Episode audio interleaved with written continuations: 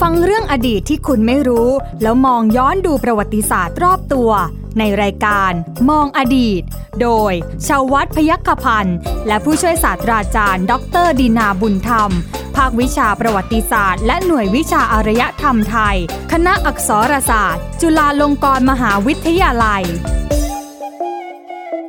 สวัสดีครับ คุณผู้ฟังครับต้อนรับคุณผู้ฟังเข้าสู่รายการมองอดีตครับ วันนี้ผมใหญ่ชวัฒน์พยกพันธ์ทำหน้าที่เหมือนเดิมที่นี่ที่เดิมครับ สถานีวิทยุไทย PBS นั่นเองนะคุณผู้ฟังครับเอาละฮะคุณผู้ฟังเราเคยนำเสนอในเรื่องของประวัติศาสตร์ ที่เขาเรียกว่าอย่างนี้ดีกว่า ประวัติศาสตร์ที่ดิ้นได้นะฮะคุณผู้ฟังครับ ถ้าถ้าจะพูดง่ายๆนะคุณผู้ฟังมันดิ้นได้นะ มีข้อมูลชุดใหม่มีหลักฐานใหม่มาก็สามารถเพิ่มเป็นข้อมูลได้นะครับคุณผู้ฟัง แต่ว่าวันนี้เนี่ยนะฮะคุณผู้ฟังครับเพิ่มความเข้มข้นขึ้นไปหน่อยนะฮะเราอาจจะนำเรื่องนั้นกลับมาคุยในอีกมุมหนึ่งนะฮะคุณผู้ฟังครับให้คุณได้ทราบมากขึ้นเกี่ยวข้องกับข้อถกเถียงต่าง ๆ ที่มันเกิดขึ้นมันจะมีข้อถกเถียงอะไรบ้าง อันนี้ยังไม่ทราบนะต้องให้ท่านนี้นะฮะเป็นผู้ที่จะขยายความได้มากขึ้นนะครับผู้ช่วยศาสตราจารย์ดรดีนาบุญธรรม อาจารย์จากภาควิชาประวัติศาสตร์และหน่วยวิชาอารยธรรมไทย คณะอักษรศาสตร์จุฬาลงกรณ์มหาวิทยาลัย สวัสดีครับอาจารย์ครับ ครับ สวัสดีครับคุณใหญ่ครับ สวัสดีท่านผู้ฟังทุกท่านด้วยครับ อาจารย์พอพูดถึงข้อถกเถียงแล้วผมปวดหัวยังไงก็ไม่รู้ อ่า เหมือนเหมือนเวลาดูคนเถียงกันอะโอ้จะเชื่อใครดี อะไรประมาณนี้ อ่า อาจารย์ เออ แต่คุณใหญ่ก็ต้องไม่ลืมว่าในในในวิชาการน่ะ ครับ ในการศึกษาทางวิชาการน่ะ อ่าฮะ นะการถกเถียงย่อมเกิดขึ้นได้ ถูกไหมครับ ใช่ฮะ แล้ว ใช่ ที่ ฮะ สำคัญที่สุดการถกเถียงของนักวิชาการน่ะไม่ใช่ถกเถียงกันเหมือนถกเถียงกันข้างถนน อ่า ถกเถียงกันอยู่ในตลาด ครับ ที่ที่พอพอไม่รู้แพ้รู้ชนะก็มีแนวโน้มที่จะรุนแรง คือใช้ความรุนแรงใส่กัน จนในที่สุดมันไม่ใช่แค่การเถียงกันด้วยคำพูด อันนี้อาจารย์ หรือ จาร เถียงกันด้วยความคิด มันกลายเป็นตะลุมบอลกันขึ้นมา ใช่ไหม ครับอาจารย์ฮะในฐานะที่อาจารย์เป็นนัก ครับ วิชาการด้วย อาจารย์เคยมีประสบการณ์ในการถกเถียงข้อมูลทางประวัติศาสตร์บ้างไหมฮะ แน่นอน วิชาประวัติศาสตร์เป็นหนึ่งในวิชาในสาขาที่ในศาสตร์ที่อยู่กึ่งกลางอะ อืม ระหว่างมนุษยศาสตร์กับสังคมศาสตร์ ครับ ประวัติศาสตร์เนี่ยบางคนก็จัดเป็นสอยู่สายสังคมศาสตร์ บางคนก็จัดว่าเป็นมนุษยศาสตร์ อืม คือเป็นมนุษยศาสตร์เพราะมันศึกษาอดีตของมนุษย์ อืมฮะ เป็นสังคมศาสตร์ คือมันศึกษาอดีตของสังคม ครับ ใช่ไหมครับ ในมุมมองทั้งการเมืองทั้งเศรษฐกิจทั้งสังคมเพราะฉะนั้นก็อยู่กึ่งกึ่งๆกลาง อืม ๆ แต่ที่แน่ๆก็คือศาสตร์ในสองสาขานี้เนี่ย ครับ มนุษยศาสตร์กับสังคมศาสตร์เนี่ยไม่มีวิชาใดเลยในในศาสตร์สองสาขานี้ อ่า ที่องค์ความรู้จะเป็นองค์ความรู้แบบอะไรคุณใหญ่ ตาย ตาย ตั ตัว ว ถูกไหม ใช่ฮะ มนุษยศาสตร์ทั้งหมดเป็นการศึกษาเกี่ยวกับอะไร เกี่ยวกับคน เคยได้ยินไหมล่ะว่าเอ่อคำโครงโบราณท่านยังบอกเลย จิตมนุษย์นี้ไซย์ยากแท้อย่างถึง จริง อะไรก็ตามที่มนุษย์สร้างขึ้นมาเนี่ยคุณใหญ่ ครับ คุณใหญ่คิดว่ามนุษย์พูดความจริงหมดทุกเรื่องเหรอ ไม่ หรือวิชาบางวิชาเนี่ยปวดหัวการถกเถียงในบางวิชานะอาจารย์จะบอกให้ปวดหัวหนักยิ่งกว่าประวัติศาสตร์อีกคุณใหญ่ลองไปถกเถียงกันเรื่องปรัชญาสิ โอ้อาจารย์ วิชาปรัชญาเนี่ยซึ่งเป็นวิชาที่ว่าด้วยอะไรทั้งสิ้นเลย ความคิด ความคิดของมนุษย์น่ะ ครับ ที่สำคัญที่สุดคุณคุณเรียนปรัชญาที่มนุษย์สมัยโบราณคิดกันนะปรัชญากรีกโรมัน ปรัชญาอินเดีย ปรัชญาจีนโบราณเนี่ย อืม นะครับ อืม เราซึ่งเป็นคนในยุคหลังเนี่ย ครับ เราเกิดไม่ทันนักปรัชญาเมธี ทั้งหลาย ทั้งหลายเหล่านั้นอยู่แล้วถูกไห ค ม รับ เราได้แต่อ่านสิ่งที่ท่านเขียนมา ซึ่งตกทอดมาจนถึงรุ่นเรา อื ใช่ไหม แล้วเราก็ต้องมาศึกษาความคิดของนักปรัชญาต่าง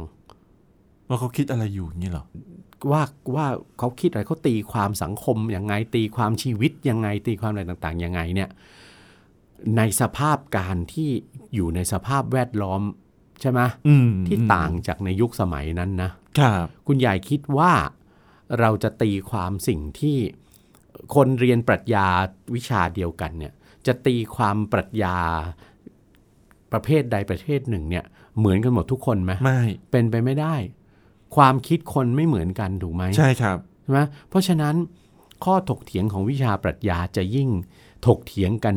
หน้าดำหน้าแดง โอ้ยิ่งกว่าประวัติศาสตร์อีกเหรอ นะมากกว่าวิชาประวัติศาสตร์อีก อืม นะครับมากกว่าวิชาประวัติศาสตร์อีกนะ และที่สำคัญที่สุด ข้อถกเถียงที่เราเรียกว่าข้อถกเถียงในเชิงวิชาการ โดยเฉพาะในสายมนุษยศาสตร์กับสังคมศาสตร์เนี่ย ครับ นะ คุณใหญ่คิดว่ามันมีข้อยุติไหม ไม่น่าจะมีนะ ไม่ ดู มี ท่าทาง มีมีไม่ได้ อื ไม่มีมีไม่ได้ โดยเฉพาะวิชาประวัติศาสตร์ ไม่ว่าเราจะถือว่าวิชาประวัติศาสตร์ เป็นสาขามนุษยศาสตร์ หรือสังคมศาสตร์ก็ตาม ครับ การถกเถียงในเรื่องใดเรื่องหนึ่งเนี่ยนะครับ ไม่สามารถหาข้อยุติได้ ใครที่ลุกขึ้นมาแล้วบอกว่าเรื่องนี้ต้องยุติ เหตุการณ์ทางประวัติศาสตร์ เหตุการณ์นี้ที่เถียงกันมานับ นับเป็นหลายทศวรรษ หรือจนเป็นศตวรรษแล้วเนี่ย อืม ไม่ได้มาถึงยุคของฉันเรื่องนี้ต้องยุติ อืม ให้เชื่ออย่างนี้อย่างเดียว นั่นไม่ใช่วิชาประวัติศาสตร์ อืม นั่นไม่ใช่วิชาประวัติศาสตร์ และถ้าเกิดมีใครที่จะมาบังคับให้ให้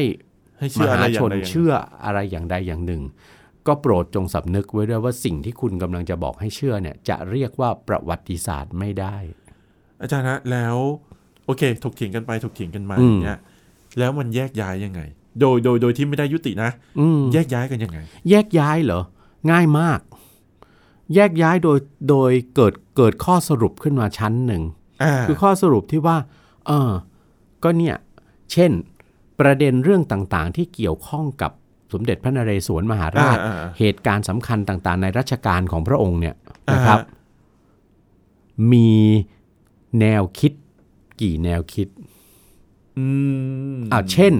เรื่องเรื่องหลัก ครับ ๆ เรื่องหลักๆ ที่เกี่ยวข้องกับสมเด็จพระนเรศวรเนี่ยนะครับ มีประเด็นอะไรบ้าง ประเด็นเช่นว่าเมื่อเสด็จไปเป็นเป็นองค์ประกันไปเป็นตัวประกันอยู่ที่กรุงหงสาวดี อ่า ในแผ่นดินสมเด็จพระเจ้าหงสาวดีบุเรงนองเนี่ย ครับ นะครับไปประทับอยู่ที่กรุงหงสาวดีเนี่ยจะเกิดข้อถกเถียงขึ้นมาว่า เสด็จหนีกลับมากรุงศรีอยุธยา อืม หนีกลับมาเมืองพระพิษณุโลกก่อน ครับ แล้วก็ตามเสด็จสมเด็จพระมหาธรรมราชาพระราชบิดาลงมาประทับที่กรุงศรีอยุธยาเนี่ย ครับ นะนั่นอะยังทุกวันนี้ยังเป็นข้อถกเถียงเกิดขึ้นแล้วว่า เสด็จเสด็จกลับมาเนี่ยช่วงไหน อืม นะครับก็เกิดเป็นข้อถกเถียง เพราะมันมีมันมีหลักฐานฝ่ายฝ่ายพระราชพงศาวดารของไทย หลักฐานฝ่ายพม่าเนี่ยเห็นไม่ตรงกัน อืม พอเห็นไม่ตรงกันอย่างนี้คุณใหญ่ ครับ เรามีสิทธิ์จะจะถ้าเราศึกษาอย่างวิชาการนะครับ เป็นวิชาประวัติศาสตร์นะคุณใหญ่คุณใหญ่มีสิทธิ์จะไปบอกว่าพม่าโกหกไหม โอ้ย ว่าหลักฐานพม่าโกหกไหม โอ้ยไม่ได้ ไม่ได้ และเรามีสิทธิ์ไหมที่เราจะบอกว่าหลักฐานไทยนี่แหละ พูดจริงที่สุด แม่ ก็ไม่ใช่อีกเหมือนกัน ใช่ ถ้าลงมันเกิดความแตกต่างของเนื้อหาของหลักฐานขึ้นมาเนี่ย แสดงให้เห็นแล้วว่า ผู้บันทึกของทั้งสองฝ่ายเนี่ย จงใจที่จะ คือโดยที่อาจจะไม่รู้ก็ได้ว่าต่างฝ่ายต่างมีการบันทึก อืม เหตุการณ์เดียวกันเนี้ยแต่ว่าแนวคะแนวทางการบันทึกพงศาวดารในโลกยุคโบราณเนี่ย อ่าฮะ เขาจะต้องบันทึกให้เป็นประโยชน์กับใครที่สุด แก่ตัวเอง กับตัวเองกับสถาบันองค์กรของตัวเองมากที่สุด ครับ ถูกไหมครับ ครับ เพราะฉะนั้นข้างราชสำนักไทยท่านก็ต้องบันทึกให้เป็นอะไร เขาเขาเขาข้างเราอ่ะ ให้ อ่ะ เข้าข้างเรามากที่สุดพม่าก็ต้องเข้าข้างเขามากที่สุด เออ แต่ว่าภายใต้ตรงนั้นน่ะมันมีกระบวนการที่นักประวัติศาสตร์อะจำเป็นต้องใช้ในลักษณะเหมือนกับกระบวนการทางวิทยาศาสตร์เนี่ย อืม เพื่อจะเข้าไปพิจารณาดูให้เห็นว่า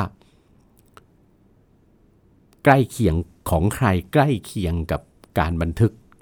ตามตามเหตุการณ์ที่มันเกิดขึ้นจริงมากที่สุด อาจารย์ฮะสมมุติว่า อืม ประวัติศาสตร์เราในในสมมติ ครับ ในในเรื่องที่ที่ที่พระองค์หนีพระสมเด็จพระนเรศวรเนี่ย อืม พระองค์หนีมามามาอยู่ที่ ครับ กรุงศรีอยุธยา สมมุตินะว่า เอ่า ทั้งพม่าและเราวเขียนตรงกันเป๊ะเลย อ่าฮะ จบไหมฮะ อย่างนี้ ก็อาจจะยังไม่จบ เพราะในวันข้างหน้า คุณใหญ่ อืม เข้าใจใช่ไหมในวันข้างหน้ามันเกิดสมมุติมันเกิดมีหลักฐานทหารโปรตุเกสซึ่งอยู่ในกองทัพพม่าโผล่ขึ้นมา วันดีคืนดี อ๋อ แล้วเขาไม่ได้พูดตรงกับ กับเราเลย อ่าคืออย่างที่บอกอะเอ่อเวลาศึกษาประวัติศาสตร์หัวข้อใดหัวข้อหนึ่งเนี่ยนะครับ อืม จะดีใจมากเลยเหมือนกับที่คุณใหญ่บอกมา ว่าถ้าสมมติหลักฐานสองกลุ่ม ออกมา ออกมาประนีประนอมกันได้ อ่า เนื้อหาออกมาตรงกัน ครับ เอาอันนั้นหัวข้อนั้นสบายใจเราไปละ ชั้นหนึ่ง เราก็สรุปเราก็เขียนออกมา อ่า เขียนประวัติศาสตร์ตอนนั้นได้ว่าอ่าวหลักฐานกล่าวตรงกัน ครับ แต่ไม่ได้หมายความว่ายุติอยู่แค่นั้น วันหนึ่งข้างหน้า อืม อาจจะเมื่อเรายังอยู่เราแก่ตัวแล้วหรือเราตายไปแล้ว นะฮะ นะมีคนรุ่นใหม่เข้ามาพบหลักฐานอื่นอีก อืมอืม หรือเขาตีความสิ่งที่เราเขียนน่ะสิ่งที่ได้จากพงศาวดารที่เรามองว่ามันตรงกันไทยพม่าเห็นตรงกัน อ่ะ แต่คนรุ่นหลังมาเขาอาจจะตีความไม่เหมือนกับเรา อืม เขาเขียนออกมาเป็นประวัติศาสตร์อีกชุดหนึ่ง ก็ไม่ใช่ความผิดของเขา ครับ แต่มันจะยิ่งเพิ่มอะไร ตัวเนี้ยเราถือว่ามันเป็นการเพิ่มอะไร เพิ่มอย่าเรียกว่าเพิ่มสีสันเลย มันคือธรรมชาติของวิชาประวัติศาสตร์ที่มันจะต้องมีชุดความคิด อืม ขอใช้คำนี้นิดหนึ่งชุดความคิดที่มันต่างกันของคนที่ศึกษาประวัติศาสตร์อ้าวถ้าเรามาดูประวัติศาสตร์ที่เกี่ยวข้องกับสมเด็จพระนเรศวรมหาราช อ่าฮะ เรื่องที่เรื่องที่ถกเถียงกันมานานหนักหนาแล้ว ปัจจุบันจบยังฮะ ปัจจุบันก็ยังไม่จบ อ่าโอเค นะก็ยังไม่จบแต่ก็มีความพยายามจะจะสรุปนะคือบอกแล้วแต่ว่ามุมมองของใคร แต่ ครั ละ บ มุมมองของนะบางมุมมองก็พรอยากจะให้มันสรุป อยากจะให้มันยุติ อ่า ให้เป็นอย่างนี้จริง ครับ ๆ คือเรื่องอะไร สงครามยุทธหัตถี อืม ใช่ไหมครับ ครับ สงครามยุทธหัตถีคุณใหญ่นะครับ สงครามยุทธหัตถีเนี่ยเดิมถ้าในสมัยก่อนเราเนี่ยเราดูแต่พงศาวดารเราดูแต่พระราชพงศาวดารของเรามาเป็นหลักฐานตัวเดียวตลอดใช่ไหม อ่า นะครับ ประมาณก่อนหน้าก่อนหน้าทศวรรษที่ 2520อะคุณใหญ่ ครับ นะหลักฐานพงศาวดารมาตลอด เพราะฉะนั้นไอการเขียนตำราประวัติศาสตร์ต่อต่อต่อต่อมา จนถึงทศวรรษ 2520 เนี่ยก็ถือตามพงศาวดารพงศาวดารบอกว่าเกิดอะไรขึ้น ก็ต้องเป็นไปตามนั้น เป็นไปตามนั้น คุณ ครับ ใหญ่เห็นไหมว่าในอดีตมาเนี่ยพลังของพระราชพงศาวดารกรุงศรีอยุธยา โดยเฉพาะตอนที่ว่าด้วยการทำยุทธหัตถีของสมเด็จพระนเรศวร อืม มหาราชเนี่ยนะครับ มันเป็นพลังให้กับผู้ผลิตงานวรรณกรรมอะ อ่าง านวรรณกรรมอิงประวัติศาสตร์เนี่ย ครับ ต่อเนื่องมาเรื่อยๆ เช่นในสมัยต้นรัตนโกสินทร์เห็นไหมครับ สมเด็จพระมหาสมณเจ้า กรมพระปรมานุชิตชิโนรส ครับ ทรงพระนิพนธ์ลิลิตยุลิลิตตะเลงพ่ายเห็นไหมครับ ครับ ที่ที่เป็นเป็นพระนิพนธ์พระที่บันทึกเหตุการณ์อันเนี้ยท่านก็เอาพระราชพงศาวดารนะเป็นหลักฐาน อืม เพราะฉะนั้น การยุทธหัตถีของสมเด็จพระนเรศวรมหาราชกับพระมหาอุปราชมังสามเกียรติเนี่ยนะครับ ในลิลิตตะเลงพ่ายก็จึงเป็นเหตุการณ์เดียวกันนะกับที่ที่บันทึกไว้ในพระราชพงศาวดาร อ่าก รุงศรีอ คบ ยุธยาฉบับต่างๆ ครับ ต่อมาถึงสมัยรัชกาลที่ 5 รัชกาลที่ 6 เมื่อเริ่มมีการเขียนตำราประวัติศาสตร์ อืม ใช่ไหมครับอ่าสมเด็จกรมพระยาดำรงราชานุภาพ ทรงพระนิพนธ์ไทยรบพม่า ทรงกล่าวถึงสงครามยุทธหัตถี ก็ทรงทรงกล่าวตามหลักฐานที่มีอยู่ตอนนั้น อืม ก็คือพระราชพงศาวดาร ครับ ใช่ไหมครับตำราเรียนประวัติศาสตร์ ก็กล่าวถึงสงครามยุทธหัตถีในลักษณะที่เป็นไปในลักษณะเดียวกับพระราชพงศาวดาร อ่ารับ คือต้องพูดตั้งแต่ว่าเรื่องอะไร สมเด็จพระนเรศวรแต่แรกในในในสงคราม ท่านท่านเกือบมี ท่านเกือบจะเพลียงพล้ า ใช่ไหม ครับ ำแล้วหลังจากนั้นเนี่ยนะก็ก็ส่งมีชัยชนะ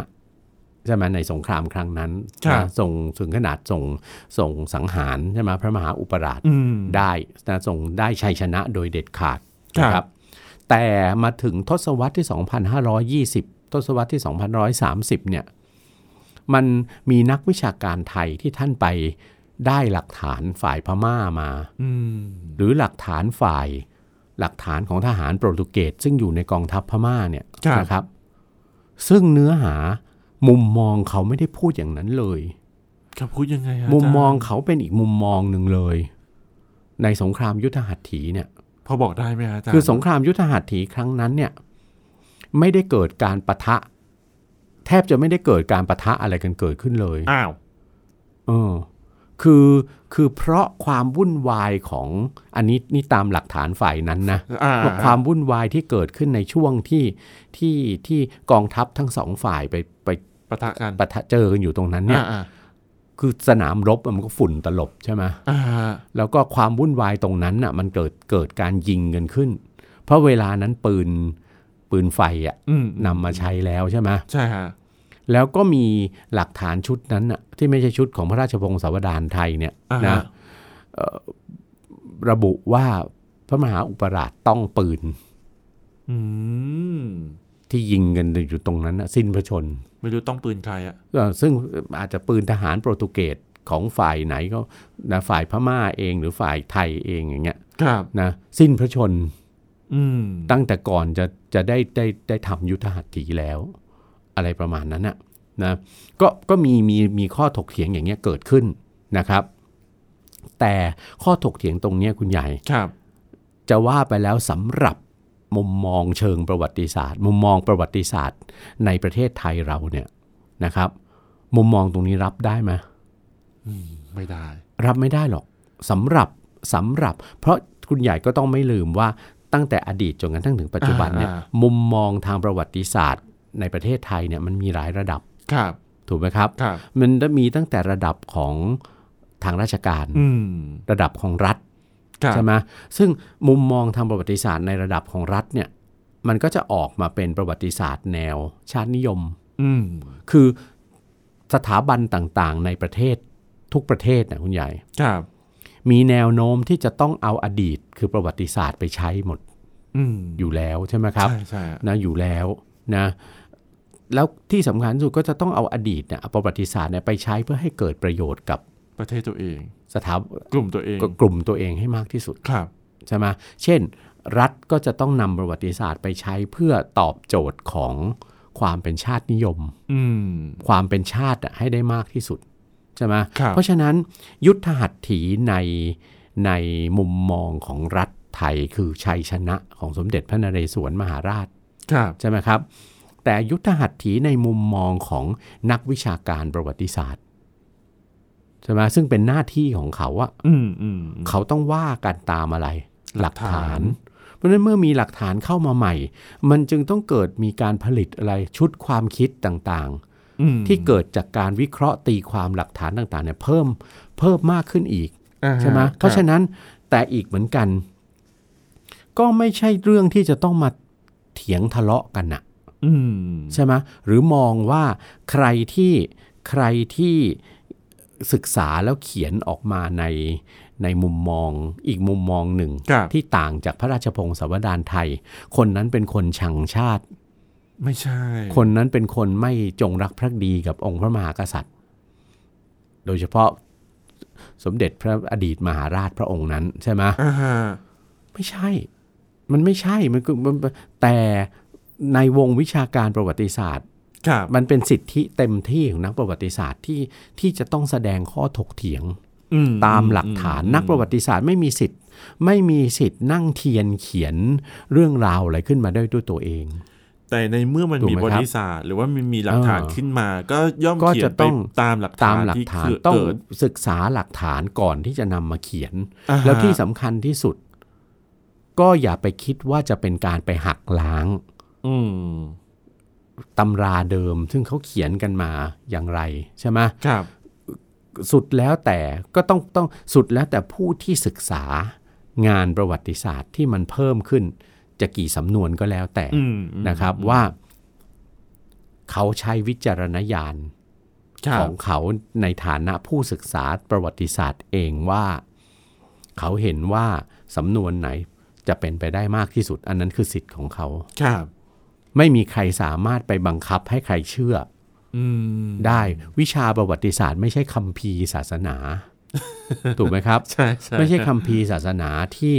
ที่ที่บอกว่านรกก็ต้องเป็นนรกสวรรค์ก็ต้องเป็นสวรรค์ทำชั่วต้องไปนรกทำทำดีได้ขึ้นสวรรค์ อะไรประมาณอย่างนั้นนะวิชาประวัติศาสตร์ไม่ไม่ใช่วิชาที่ศึกษาไปเพื่อการฟันธง อืม ว่าต้องเป็นอย่างนั้นต้องเป็นอย่างนี้ แต่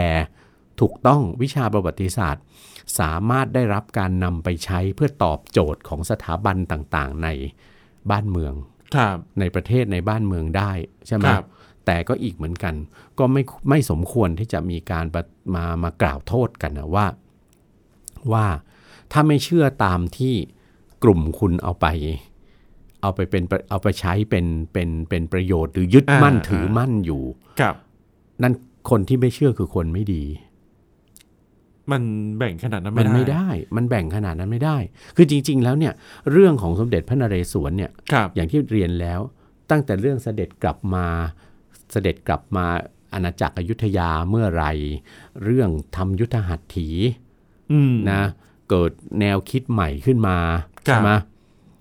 ไปจนกระทั่งถึงเรื่องการเสด็จสวรรคต ครับ พระราชพงศาวดารไทยบอกเสด็จสวรรคตที่เมืองหาง